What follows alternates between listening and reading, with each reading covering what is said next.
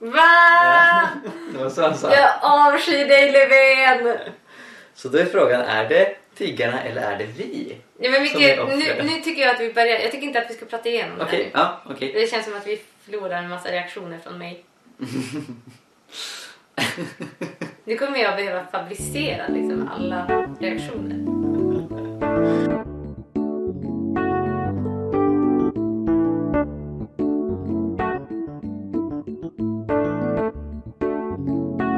Hallå, hallå, hallå! Välkomna till Jesusfolket, den oskrikiga versionen. Mitt namn är Mikael Grenholm. Det sa det stämmer. Jo, jag Okej. tror det. Ja, Okej, får jag heter Sara. I Ja, alla fall för er som Hej, inte Sara. hörde. ja. Och eh, vi gillar ju Stefan Löfven. Eh, han, är, han, Oerhört. han är ju faktiskt eh, den bästa eh, statsledaren sen eh, kejsaren Nero, känner jag. Och eh, han sa ju något väldigt intelligent Mm. i december förra året. Mm. Eh, han talade om tiggarna. Eh, och eh, han tyckte att eh, vi kanske bör förbjuda eh, tiggeri. Alternativt ge någon slags tiggarlicens, liksom tillstånd att tigga. Och hans motivering för detta var Var att det är aldrig... aldrig acceptabelt att behöva se människor stå på knä och tigga. det är liksom min rättighet som människa. Det är aldrig någonting jag som människa kan acceptera. Att jag ska behöva se det här lidandet. Ja. Gå hem och lid! Åh, lid inte på gatan. Mm. Och det, det här är så sjukt intressant. Därför att Jimmy Åkesson sa samma sak Mm. för typ två år sedan. Mm. När de debatterade eh, tiggeriförbud. Mm. Och då, Stefan Löfven har ju eh, hittills stått för att nej, vi kan inte bjuda, förbjuda fattigdom och vi ska inte förbjuda tiggeri. Mm. Utan vi ska liksom lösa det på annat sätt. Eh, men då sa Jimmy Åkesson att det är inte okej att svenskarna ska behöva se eh, Mm. människor sitta och tigga. De förstör vår stadsbild. Ja, nej, men jag tror till och med han, han ja precis, han nämnde stadsbilden. Ja Mm. exakt. Eh, så nu är Löfven inne på samma spår och då kommer jag fråga sig, alltså visst, eh, de kanske har varit förtryckta i tusentals år och eh, de får inte tillgång till något jobb och många av dem har inte fått tillgång till skola så de kan läsa och skriva och visst, deras tänder faller ut, deras barn dör. Visst, de lever i misär. Men är det inte vi som är offren här? Ja, För jag menar, det är ju synd om oss. jag ser dem Ja. och får dåligt samvete och känner så här: okej, nu, nu gav jag en tia till, till hon som satt i Systembolaget så kommer en till vid ICA. Blah! Mm. Ja, jag känner att vi behöver vi behöver starta en organisation med, med människor som, som drabbas av tiggeriångest. Ja. ja, men det är verkligen synd om oss. Det är det ju De- verkligen. De tiggeridrabbade stödfond. Ja, precis. Och att man skulle kunna... Man skulle kanske kunna ha någon skärm på gatan. Så här, sitt bakom den här om du vill lida. Så vi slipper se. Det är ju ett alternativ. Jag tror jag ska skriva till Löfven. Ja. Eh, Att vi, ja, att vi liksom skärmar av så att vi inte behöver se det. För det är nog vår rättighet att slippa se Precis. lidande. Så de som mot förmodan skulle vilja se, de kan ju gå bakom skärmen Precis. och titta. Precis. De som vill vara offer för Ja. syn av tiggeri Mm. och lidande. Mm. Mm. Ja, men jag, jag skriver ett brev. Det gör jag. Ja. Men, men för att gå in på en, en em, seriös bana. Det här är vedervärdigt. Mm. Och jag tycker att det här har att göra med post-truth som vi pratat om tidigare. Mm. Det här att, att vår politiska tidsålder verkar kännetecknas av att man inte bryr sig om fakta. Man Mm. går på känslor. Mm. Eh, det finns forskning om tiggeriförbud. Mm. Det finns väldigt bra forskning. Hans Svärd heter en professor i Lund eh, som specialiserar sig på tiggeri och tiggeriförbud. Mm. Och han säger att forskningen enhälligt visar att tiggeriförbud inte hjälper de som tigger. Vilket är otroligt logiskt. Mm. Därför att om jag eh, satt och tiggde och någon förbjöd mig att tigga då skulle inte jag få mer hjälp. Mm. Alltså det, in, det innebär inte att ett socialkontor ploppar upp bredvid mig som plötsligt eh, kan ge mig pengar på det sättet. Va? Det innebär inte att jag får ett jobb. Utan det innebär enbart att min livlina, det sätt som jag får in pengar på, Bli kriminell. blir kriminell. Ja. Så det man har sett när man har förbjudit tiggeri i Danmark, när man har förbjudit tiggeri eh, i Rumänien, där många av de här Mm. kommer ifrån, är att det de fattiga tvingas göra då är att flytta till ett annat land och tigga där. Mm. På grund av att när de har så lite utbildning och när de är så diskriminerade så är det jättesvårt för dem att få jobb. Mm. Så det är inte så att jobb är sistahandsalternativet. Nej. Utan de flesta eh, som tigger som jag har träffat de har eh, haft liksom, svartjobb eller liksom, jobb, lyckats få något i Italien och sådär. Mm. Eh, men sen liksom, när det inte har gått då tvingas de tigga. Eh, och så har de tagit sig till Sverige för att land efter land i Europa förbjuder det. Mm. Och det, det är så sjukt att när forskningen är så tydlig Mm. att tiggeriförbud inte hjälper, att det fortfarande ses som ett alternativ Mm. bland politiker. Men, och jag tycker det är verkligen skrämmande det här eh, ja, men att det håller på att normaliseras så mycket. Den här rasism egentligen som ligger till grund för det här. Mm. Eh, och fientlighet mot de fattiga. Mm. Eh, att ja, men, här, att det är få politiska partier idag som säger något annat. Ja, det, alltså de blir fler och fler. Det är precis som i um, flyktingpolitiken. Mm. Förr var SD ensamma i att förbjuda tiggeri Mm. och att ehm, stänga Sveriges gränser för flyktingar. Mm. Men nu är det fler och fler politiska partier som går in på samma rutt. Mm. Därför att de tänker att de ska ta röster från SD. Mm. Och konsekvensen blir att SDs position stärks, att de blir som sanningen säger det. Men det som driver dem är ideologi, det är inte fakta. Nej.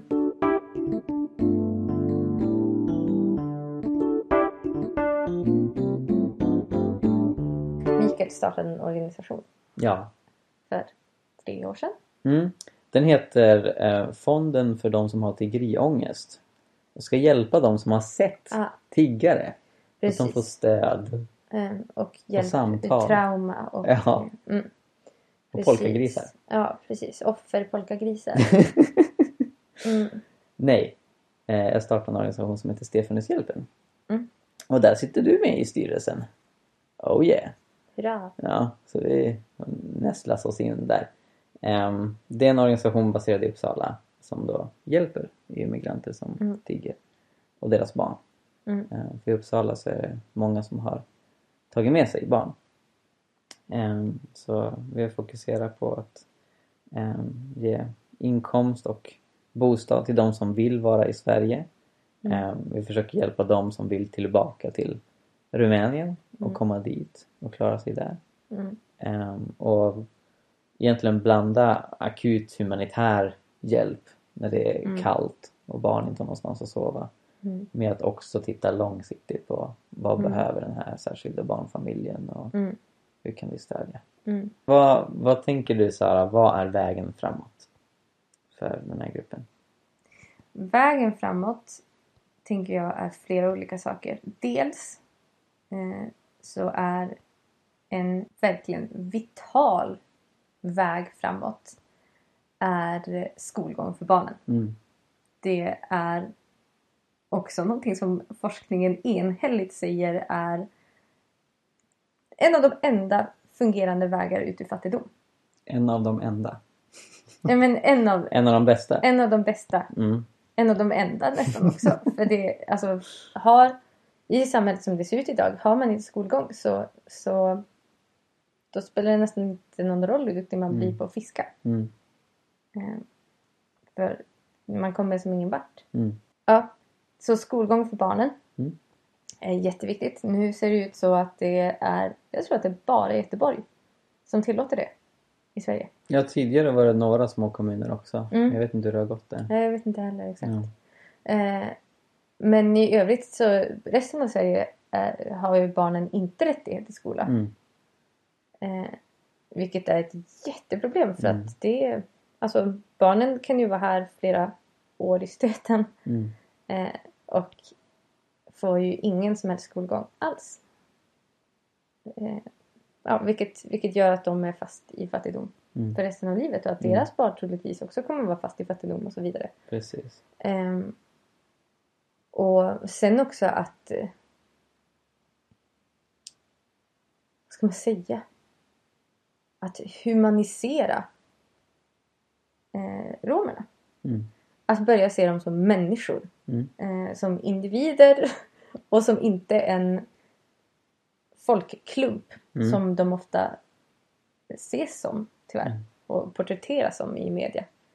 Ehm, utan det är ju människor med, med, med drömmar och längtan och, och ja, men, som också har så här, alla har ju sin historia och Mm.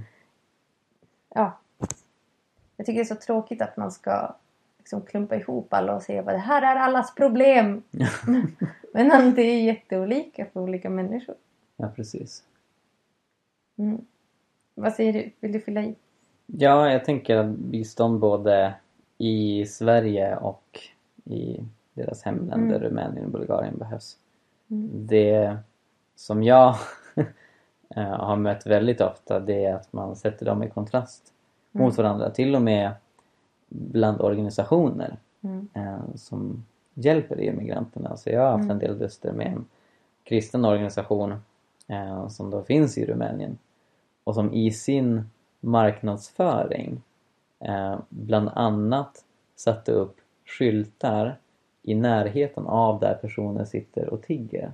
Mm. Eh, där de hade skrivit om du verkligen vill hjälpa eh, stöd vårt arbete i Rumänien. Eh, så liksom man utmålar en konflikt mellan att ge pengar i koppen Mm. och att stödja dem där de säger liksom vi är mycket bättre.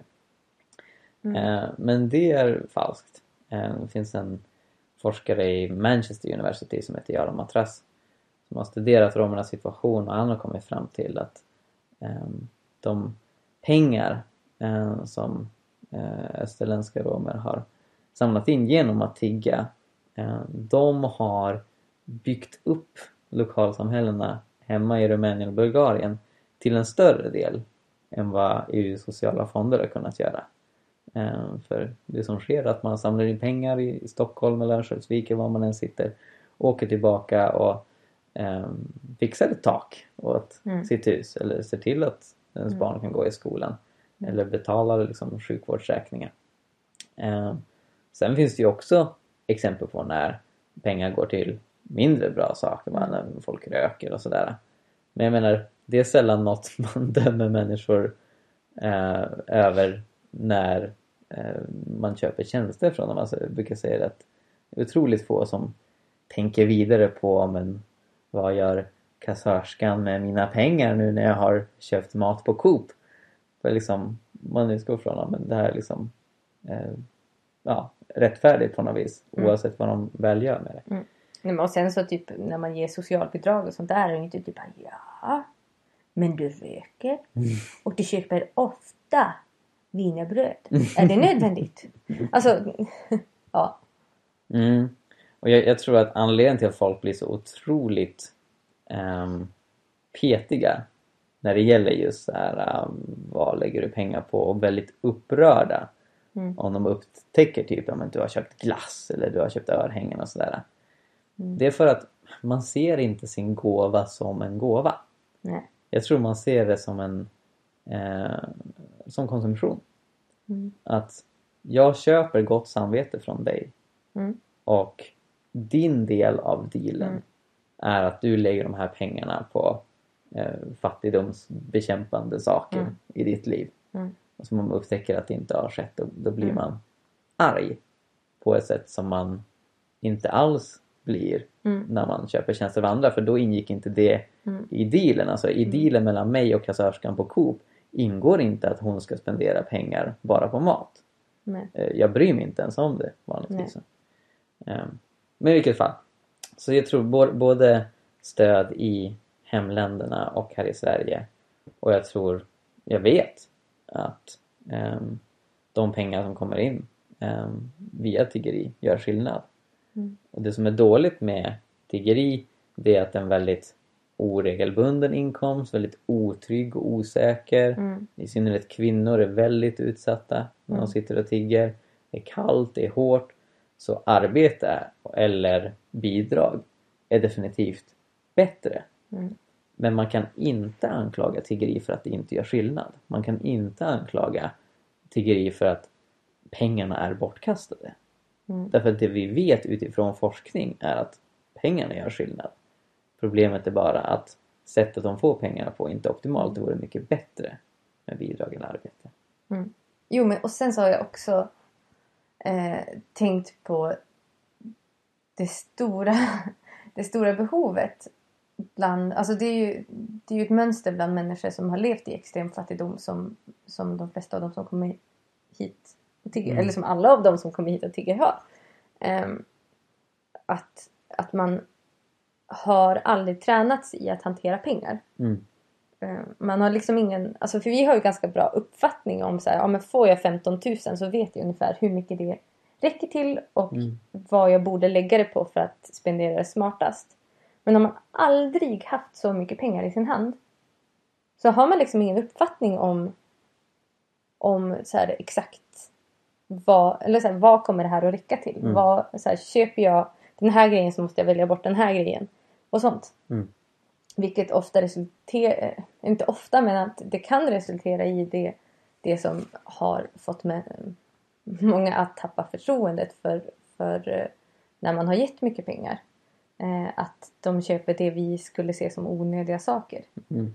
Eh, och det handlar ju inte det handlar ju inte om att de alltså att man tar det helt för givet och bara haha vad bra jag, jag behövde ingenting annat än en iPhone egentligen. Typ. Utan Mm. det handlar snarare om en, om en okunskap på grund av att man aldrig någonsin har tränats i att hantera en lite större mängd pengar. Mm. Precis. För fattigdom påverkar precis allt. Mm. Det är verkligen något som jag Mm. har lärt mig Mm. i mitt engagemang i Stefanhushjälpen. Mm. Att det påverkar liksom oss i, verkligen i grunden. Så det är inte bara att man har lite mindre pengar i, i plånboken. Mm. Utan man har mycket sämre utbildning, man har mycket mindre erfarenheter, man har mycket, alltså man har inte lika stora nätverk, känner Mm. inte lika många Mm. människor, eh, man har sämre hälsa. Eh, och, och, och så liksom, Och man misstänkliggörs hela tiden. Ja, man misstänkliggörs. Eh, men man blir också misstänksam Mm. gentemot auktoriteter på grund av alla gånger man blir lurad och sådär. Mm. Ehm, och fattigdomen är inte vacker. Nej. Alltså, det leder ofta till eh, kriminalitet eller småbrott och, och Mm. sådär. Ehm, Självklart. Ja, för på något sätt i grund och botten ehm, och jag skriver om det här i, i Jesus var också flykting, eh, jag har ett kapitel där om emigranterna. Att det finns ju bara tre sätt att få mat på bordet. Ehm, och det är antingen arbete eller stöld eller gåvor. Mm. Det går inte Eller att... odla maten. Ja, men det tänker jag är arbete. Ja. Ja. Okej då. Eh, Så liksom antingen på något sätt gör man det själv eller så tar man det från någon annat eller så får man det från någon annan. Mm. Eh, Och gåvor är något som alla människor är beroende av Mm. i olika tidpunkter. Eh, Jag skulle säga att de flesta svenskar liksom, ja, tar ju emot gåvor hela livet. Mm. Men vi ser oss inte som tiggare. Någon Mm. gång så pratade jag om det här när jag var ute och, och föreläste om emigranter och sa liksom, ja men även pensionärer är ju tiggare va? och småbarn är tiggare. Och då var det någon som blev väldigt upprörd och sa Hörru du! Jag är inte tiggare bara för att jag är pensionär. Så liksom, i, alltså det är ett negativt begrepp. Men jag använder det mer neutralt. Mm. Att, att liksom så här, ja men okej, även om du får tillbaka pengar du har tagit in, du går och, och ber om det. Alltså det är liksom eh, att, att ta emot gåvor är något som måste finnas i ett samhälle. Mm. På grund av om att vi bara skulle begränsa det till att var och en enbart skulle äta det man själv liksom rycker upp ur jorden Mm. Då skulle ju alla dö för att ingen bebis skulle överleva. så Mm. det är liksom det är nödvändigt att ha ett samhälle där tiggeri och där gåvor finns. Men det är Mm. mycket bättre med ett institutionaliserat gåvogivande där man får bidrag. Det var så eh, Sverige fick bort tiggeriet från Mm. gatorna. Det var inte genom förbud utan det var genom ett socialskyddsnät. Mm. Och ett sådant socialskyddsnät har inte romerna i Rumänien och Bulgarien tillgång till. Det är det de måste få tillgång till för att det ska lösas. Precis. Kombinerat med jobbinsatser och Mm. utbildning förstås. Och i alltså, Rumänien som, som, eh, eh, som nation Mm. är otroligt diskriminerande mot Mm. just den här folkgruppen. Mm. Så jag, har, jag personligen har väldigt, väldigt svårt att tro att det faktiskt skulle hända. Att man skulle alltså, så här, upprätta ett socialt skyddsnät för det romska folket. Alltså förhoppningsvis, förhoppningsvis så kan det väl komma ett socialt skyddsnät som är tillgängligt för alla. Mm. Som även romerna får vara en del av. Mm. Som är bättre. Alltså det finns ju redan. Men det är Mm. otroligt svagt och otroligt komplicerat och det exkluderar många romer. Eh, Mm. utifrån att många kan inte läsa och skriva eller det förutsätter att man redan har haft ett jobb eh, Mm. och sådär. va. Så de bidrag som romer får tillgång till är oftast bara barnbidragen. Medan Mm. andra bidrag får de inte tillgång till och de är ändå Mm. relativt låga. Mm. Ja men precis. Och det... Också så tänker jag att, att vi behöver sluta se eh, se de här människorna som en börda. Alltså Mm. varför ska alltid varför ska alltid människor från andra länder som inte är pursvenskar ses som en börda Mm. bara för att de kommer hit? Mm. Alltså, det är helt absurt. Så, alltså så här, kommer en amerikan hit så ser vi inte den personen som en börda Nej. även om den inte har en universitetsutbildning. Precis. Eh, och ja, men, var, alltså, alla människor som kommer till ett samhälle har ju potential att bidra till ett samhälle. Det Mm. kanske behövs lite investering i en människa för att, för att man ska kunna bidra på det sätt som behövs i samhället just då. Mm. Men alltså, det är ju en, ett potentiellt bidrag att en Mm. ny människa kommer till Sverige och i, synnerhet när vi har alltså vi har ju eh, vad heter det, befo- befolkningsbrist egentligen. Mm. Eh, att vi har en jättestor åldrande generation Mm. och en ganska liten ung. Ja, oh ja. Ehm, och det är ju, alltså, där, där har ju vi ett behov som, som romerna exempelvis skulle kunna fylla. Mm. Men det ser vi inte utan de säger Åh, vilken börda, vilken börda. Ehm, ja, Ja, verkligen. verkligen. Ehm, och det är ett bibelord som har talat till mig väldigt mycket om hur vi ser på fattiga och rika. Jakob, som var bror till Jesus, eh, skriver Tänker att det vid er sammankomst kommer in en man med guldring på fingret och fina kläder och samtidigt en fattig man i smutsiga kläder. Om ni då ser till den finklädde och säger Varsågod och sitt, här är en bra plats. Men till de fattige, du kan stå där, eller sätt dig här vid mina fötter. Har ni då inte diskriminerat bland er och blivit domare med orinna motiv? Mm. Det här har skett så många gånger när det gäller immigranterna. Till och med i kyrkor Mm. eh, i vissa fall. Även om kyrkor tenderar att vara mycket bättre än det omgivande samhället.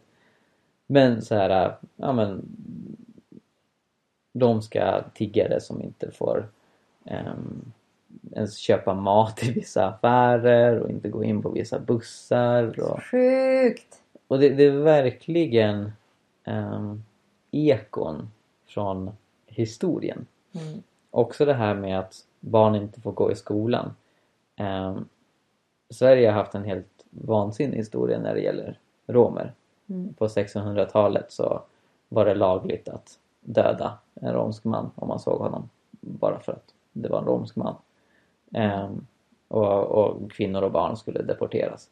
Ehm, men även på 1900-talet, mitt under eh, brinnande förintelse i Europa, när Mm. mellan 250 och 500 000 eh, romer dödades eh, så var det förbjudet för romer att invandra i Sverige. Mm. Så de enda romer som lyckades komma in det var de som hade sagt att de var judar. Mm, precis. Eh, och det var bara ett litet fåtal. Mm. Eh, och, och det här förbudet för romer, vilket var en rasistisk lag, att komma in i Sverige Mm. eh, upphävdes först efter kriget. Mm. Eh, och under 50-, 60 och 70-talen eh, så var det förbjudet för romer att vistas sig i samma kommun i mer än tre dagar. Så man tvingade dem att vara nomader Mm. eh, i lag. Man tvingade dem att vara nomader. Mm. Och sen sa man att ja, men romer går inte att integrera i det omgivande samhället för de är nomader. Och det gjorde att barnen inte fick gå i skola. För att de kunde inte vara skrivna i en kommun. Alltså det är så sjukt! Ja, Ah! så, så liksom det här att man i lag eh, tvingar den romska folkgruppen att leva på ett visst sätt. Och sen hänvisar man till deras livsstil och säger ja men vi kan inte låta barnen gå i skola, de är ju inte skrivna här. Det är precis det som sker idag. Mm. Det är exakt det som sker idag. Mm. Så när man säger ja men liksom, vi kan inte acceptera att folk sitter och tigger. De har inget alternativ. Mm. Så de, de, de, Alternativet de, är typ prostitution. Ja, alternativet prostitution eller stöld. Va? Mm. Ehm, men, men liksom, det, alltså, ni ger dem inte jobb. Ni, ni, ni låter dem inte få bidrag. Rumänien ger dem inte jobb. Rumänien ger dem inte bidrag. Det är liksom så här att man verkligen har eh, klippt av alla utvägar. Och sen så Mm. ser man ner på dem. Eh, just som liksom Ja, och, och liksom sp- sprider idéer om att de vill inte jobba och liksom de, de tycker det här är bra. Eh, och och det, det är så det är så äckligt att se hur historien återupprepar Mm. sig. Mm. Och jag vet inte hur många gånger jag alltså i Stefanushjälpen har fått och vi som organisation också ännu mer har fått just frågan att så här typ You have job for me. Mm. Eh, alltså just där typ finns det något jobb? Att Mm. man verkligen söker Mm. med, med ljus och lykta efter ett jobb för att vad som helst är bättre. Mm. Men det- ja, Men det är inte den bild som sprids. nej. Och det, det finns eh, ett väldigt intressant blogginlägg på nätet av en kille som heter Torbjörn Gelerup. Han har skrivit om eh, hur nazisterna i 30-talets Tyskland talade om romer och i synnerhet tiggande romer. Mm. Eh, och det är som eh, klippt och klistrat från eh, avpixlat och liksom Mm. eh, inte bara sverigedemokratisk retorik utan den, den är ju så allmän det här. Mm. För då sa man där på 30-talet, det är organiserat tiggeri, stoppa, förbjud, eh, liksom, förbjud tiggarplågan. Mm. Eh, och så här, och man hade skandalhistorier om någon, någon som sågs tigga i en stad och så i en annan stad så hade han en fin liksom, häst och vagn. Och det är precis vad, vad som liksom sprids idag också. Ja, ah, nej men de hade en Mercedes och liksom, det var någon som plockade upp dem i en BMW och sådär. Um, och liksom, det var någon som hade iPhone. Så det, det är det här um, verkligen misstänkliggörandet och hur man använder något som borde vara um, som, som, som borde vara en anledning att visa omsorg. Alltså om det är någon som är utnyttjad av ett kriminellt gäng, alltså om det är någon som tar pengarna som de s- samlar in. Det är ett skäl att hjälpa den personen. Mm. Om det är någon som är utnyttjad av en organiserad liga, då ska man hjälpa den personen. Men inte så det används. Mm. Utan man använder den här retoriken för att motivera eh, varför man inte ska ge eller för att Mm. försvara varför man inte Mm. ger. Det är för att döva ens egen dåliga samvete på Mm. det värsta tänkbara Ja sättet. men precis. För jag menar till exempel en, en organiserad brottslighet som prostitution. Mm. Där är det helt självklart att alltså så här, misstänker man att någon är prostituerad då anmäls det direkt. Mm. Och man, alltså så här, det blir en utredning som försöker se om den här människan är trafficked. Mm. Ehm, och, och så vidare och så vidare. Och är det då så skulle det nu vara så med tiggarna? För det, Mm. alltså det finns ju de som är faktiskt trafficked Mm. hit. Men det görs inte lika stor grej av. Alls. Nej, På långa vägar. Och grejen är alltså det, det finns men det är väldigt marginellt. Ja, det är Så det, jätteovanligt. det har gjorts anmälningar men de Mm. allra, allra flesta kommer fram till att så är inte fallet. Mm. Utan här är en fattig person som har tagit sig hit med sin familj. Mm. Och när, när någon har sett liksom Mm. kvinnan som sitter vid Ica och tigger ge en sedelbunt eh, till en man som kommer. Då är det för att det är hennes pappa som har hand om pengarna i familjen. Mm. man organiserar sig i familjen, man organiserar sig inte i Mm. maffia. Men och så här, Bara för att man är fattig är man ju inte dum i huvudet. Mm. Det är självklart att man samåker. Ja, Alltså så här, varför skulle alla ha varsin bil? Det vore Precis. jättekonstigt. precis. Eh, och sen också så här, ja, men självklart så organiserar man ju sig. Alltså Mm. om organisering kan bidra till mer att, att mer effektivt få ihop pengar Mm. Så kommer man ju att organisera sig. Det behöver inte betyda att den här organiseringen är brottslig. Mm. Utan det betyder helt enkelt att, att man vill effektivisera det man gör. Mm. Absolut. Och det Absolut. sker allt som oftast inom familjerna. Mm. Eh, ja, Det är en grej som jag har tänkt en del på det är hur få immigranterna ändå är. Mm. ehm, I relation till hur enormt mycket deras närvaro i Sverige diskuteras. Ja. Ehm, när man har räknat hur många immigranter som finns i Sverige så har man kommit fram till mellan 4 och 5 tusen. Mm. Ehm, och det är otroligt få. Mm. Med tanke på att det skrivs om tiggeriet och tiggarnas närvaro eh, i, i princip varenda tidning. Mm. Minst en gång i månaden. Och, och liksom, det är något som debatteras väldigt mycket och Stefan Löfven säger nu ska vi förbjuda. Eh, men de är så få. Mm.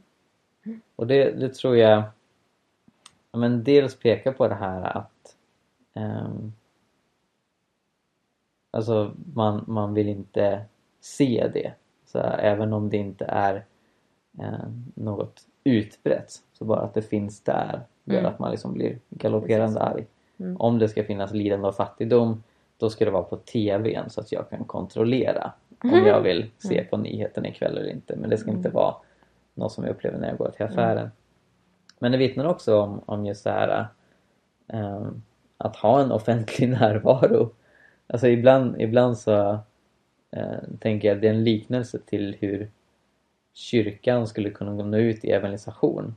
Ehm, de som tigger, de drivs ju av desperation. De behöver pengar för att klara sig. Deras budskap är some money please. Ehm, Men de fattar att då behöver vi ha en offentlig närvaro, alltså då måste jag vara synlig. Mm. Ehm, Så det är så att säga en positiv lärdom. Men sen är det ju också det här att folk är ju så rasistiska. Och liksom att det här är inte ett välkommet inslag och det här är inte välkomna människor. Mm. Och att man blir så otroligt arg och provocerad. Mm. ehm, För jag- att de inte håller sig i Rumänien. Jag, alltså det här är ju ett, bara ett känslomässigt känslomässigt argument eller vad man ska säga. Men vi är post-truth så det är lugnt. Ja, vi är post-truth. Vilken tur. Ja. Ja, men alltså jag har en känsla av att att eh, alltså hade det här handlat om fattiga spanjorer Mm. hade det här inte varit samma debatt. Oh, Då hade-. Oh, alltså- nej. Tanken på att förbjuda Mm. att vara fattig spanjor i Sverige. Det hade, alltså det hade ju aldrig kommit på tal ens. Nej. Och det skulle ju ratas direkt ett sånt förslag. Ja. Men, Men verkligen. det här, i grund och botten handlar, handlar ju det här om antiziganism. Ja. Om är det? rasism mot romer helt enkelt. Mm. Eh, och det är ju, alltså det, det är så, alltså utifrån det du berättar om, om Sveriges historia kring hur man har faktiskt lagstadgat Mm. eh, rasism och diskriminering av den här folkgruppen. Mm. Och det var inte många år sedan, alltså det är typ 40 år sedan. Ja. ja, precis. Eh, som, som det fortfarande var kvar i svensk lag. Mm. Eh, och att vi skulle påstå då att att bara, nej men det här är inte rasism, det är tiggeriet som är problemet. Det är my ass. Det är inte så. Nej. Det verkligen. Utan problemet är att det här är en extremt diskriminerad folkgrupp som Mm. har varit förtryckt i århundraden. Mm.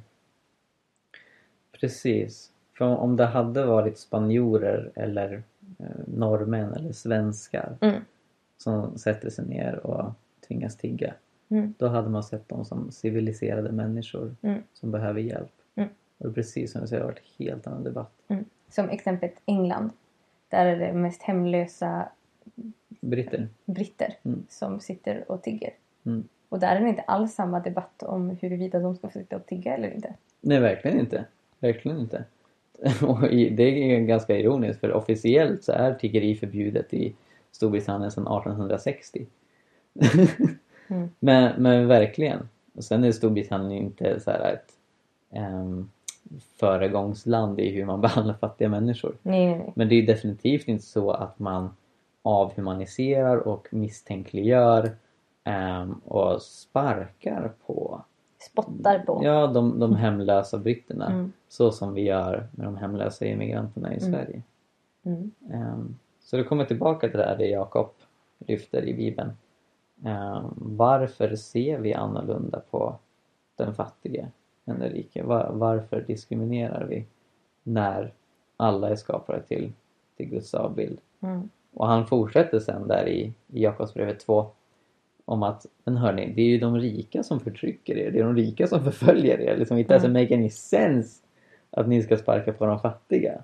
Mm. Ehm, och det, det tror jag också är väldigt viktigt att komma ihåg att det är inte de fattiga EU-migranterna som skapar klimatkriser och finanskriser och som äter oss ur husen. Ehm, men det är en syndabock som tacksamt tas emot Mm. av rika skurkar som liksom ägnar sig åt att förtrycka andra. Därför att det är något som man ser. Ehm, även om det om man tänker till så är det otroligt tydligt att det här är inte något som tär på samhällsgruppen. Det här är inget som kostar när folk sitter Mm. och tigger. Ja. De får ju bara fickpengar bokstavligt talat. Mm. Ehm, men det är ändå en populär syndabock. ehm, på grund av att Precis. många människor funkar så tyvärr. Mm. De liksom inte kan, kan se den, det verkliga förtrycket utan Precis. sparkar ner. Mm. Precis. Mm. Och eh, vi, vi kan avsluta med en av mina favorit Shane Claiborne citat. Ja. Jag, jag tror att jag sagt det förut, men det är så bra. Han sa i sin bok Den oemotståndliga revolutionen att problemet är inte att vi inte ger pengar till de fattiga. Problemet är att vi inte känner de fattiga. Mm. För skulle vi känna de fattiga så skulle det vara naturligt att ge, att ge pengar till min syster eller broder eller vän. Mm. Eh, Men problemet är att vi inte känner dem. Och därför så angår det inte mig att de sitter och tigger. Så låt, det, låt oss göra det till våran ensak. Mm. Som medmänniskor. Ja, och där vill jag tipsa om eh, Google. Eh, den här podcasten är sponsrad av Google, världens största sökmotor. Eh, där man kan finna massa saker. Sök till exempel på Baby Beaver så kommer ni se en massa så här, små söta bebis, bävrar. Har jag gått off topic nu? Just det! Jag skulle, jag skulle tipsa om Google Translate. Eh, om man vill lära känna de fattiga. Mm. För det, det var nyckeln i, i Stefanushjälpens unga dagar och det är något vi fortfarande använder oss av. Mm. Med människor som inte kan engelska eh, så kan man använda sig av Google Translate eh, på telefonen. Mm. Eh, och de kan säga något på rumänska eh, eller bulgariska. Eh, och så översätts det automatiskt eh, till svenska eller engelska vad man nu ställer in den på. Mm. Eh, så det har underlättat kommunikation eh, Mm. väldigt mycket. Och, och något som är roligt också. Ja. Det är att det som spelas upp låter som en robot. exakt, exakt. Då kan man leka att man är i framtiden Ja, och så blir det mycket roligare att leva. jajamän. Ja, nej men det, det är ganska kul. Eh, också se reaktionerna hos immigranterna. Mm. När ens telefon börjar prata rumänska med dem. Bara! Det är fint. ja. Nej men verkligen. och eh, beroende på vart ni bor, eh, förhoppningsvis finns det något initiativ, förhoppningsvis finns det någon kyrka i närheten av där ni finns som hjälper er migranter eh, eller flyktingar. Och vi kan verkligen, verkligen rekommendera er att engagera er där. Eh, för ett liv blir så mycket rikare, ert lärjungaskap kommer växa. Eh, och ni kommer kunna bygga vänskapsband som är otroligt viktiga eh, för allas vår skull och för Guds skull. Så det, det är verkligen peppa er till att lära känna de fattiga och engagera er i volontärarbete för att hjälpa dem. Mm. Mm. Ja. Tack! Tack för oss. Tack för Ja, den här gången. jajamän. Eh, gilla och följ våra kanaler. Please. Please. Please. Ja, Very good. nu tiggde vi om likes. Ja, Det är viktigt. jag tycker det. Jag identifierar mig som det. Bra! Tack. Vad bra. Bra tickt. Tack så mycket. Ja, vi hörs nästa vecka. Gud välsigne er. Hej då. Hej då.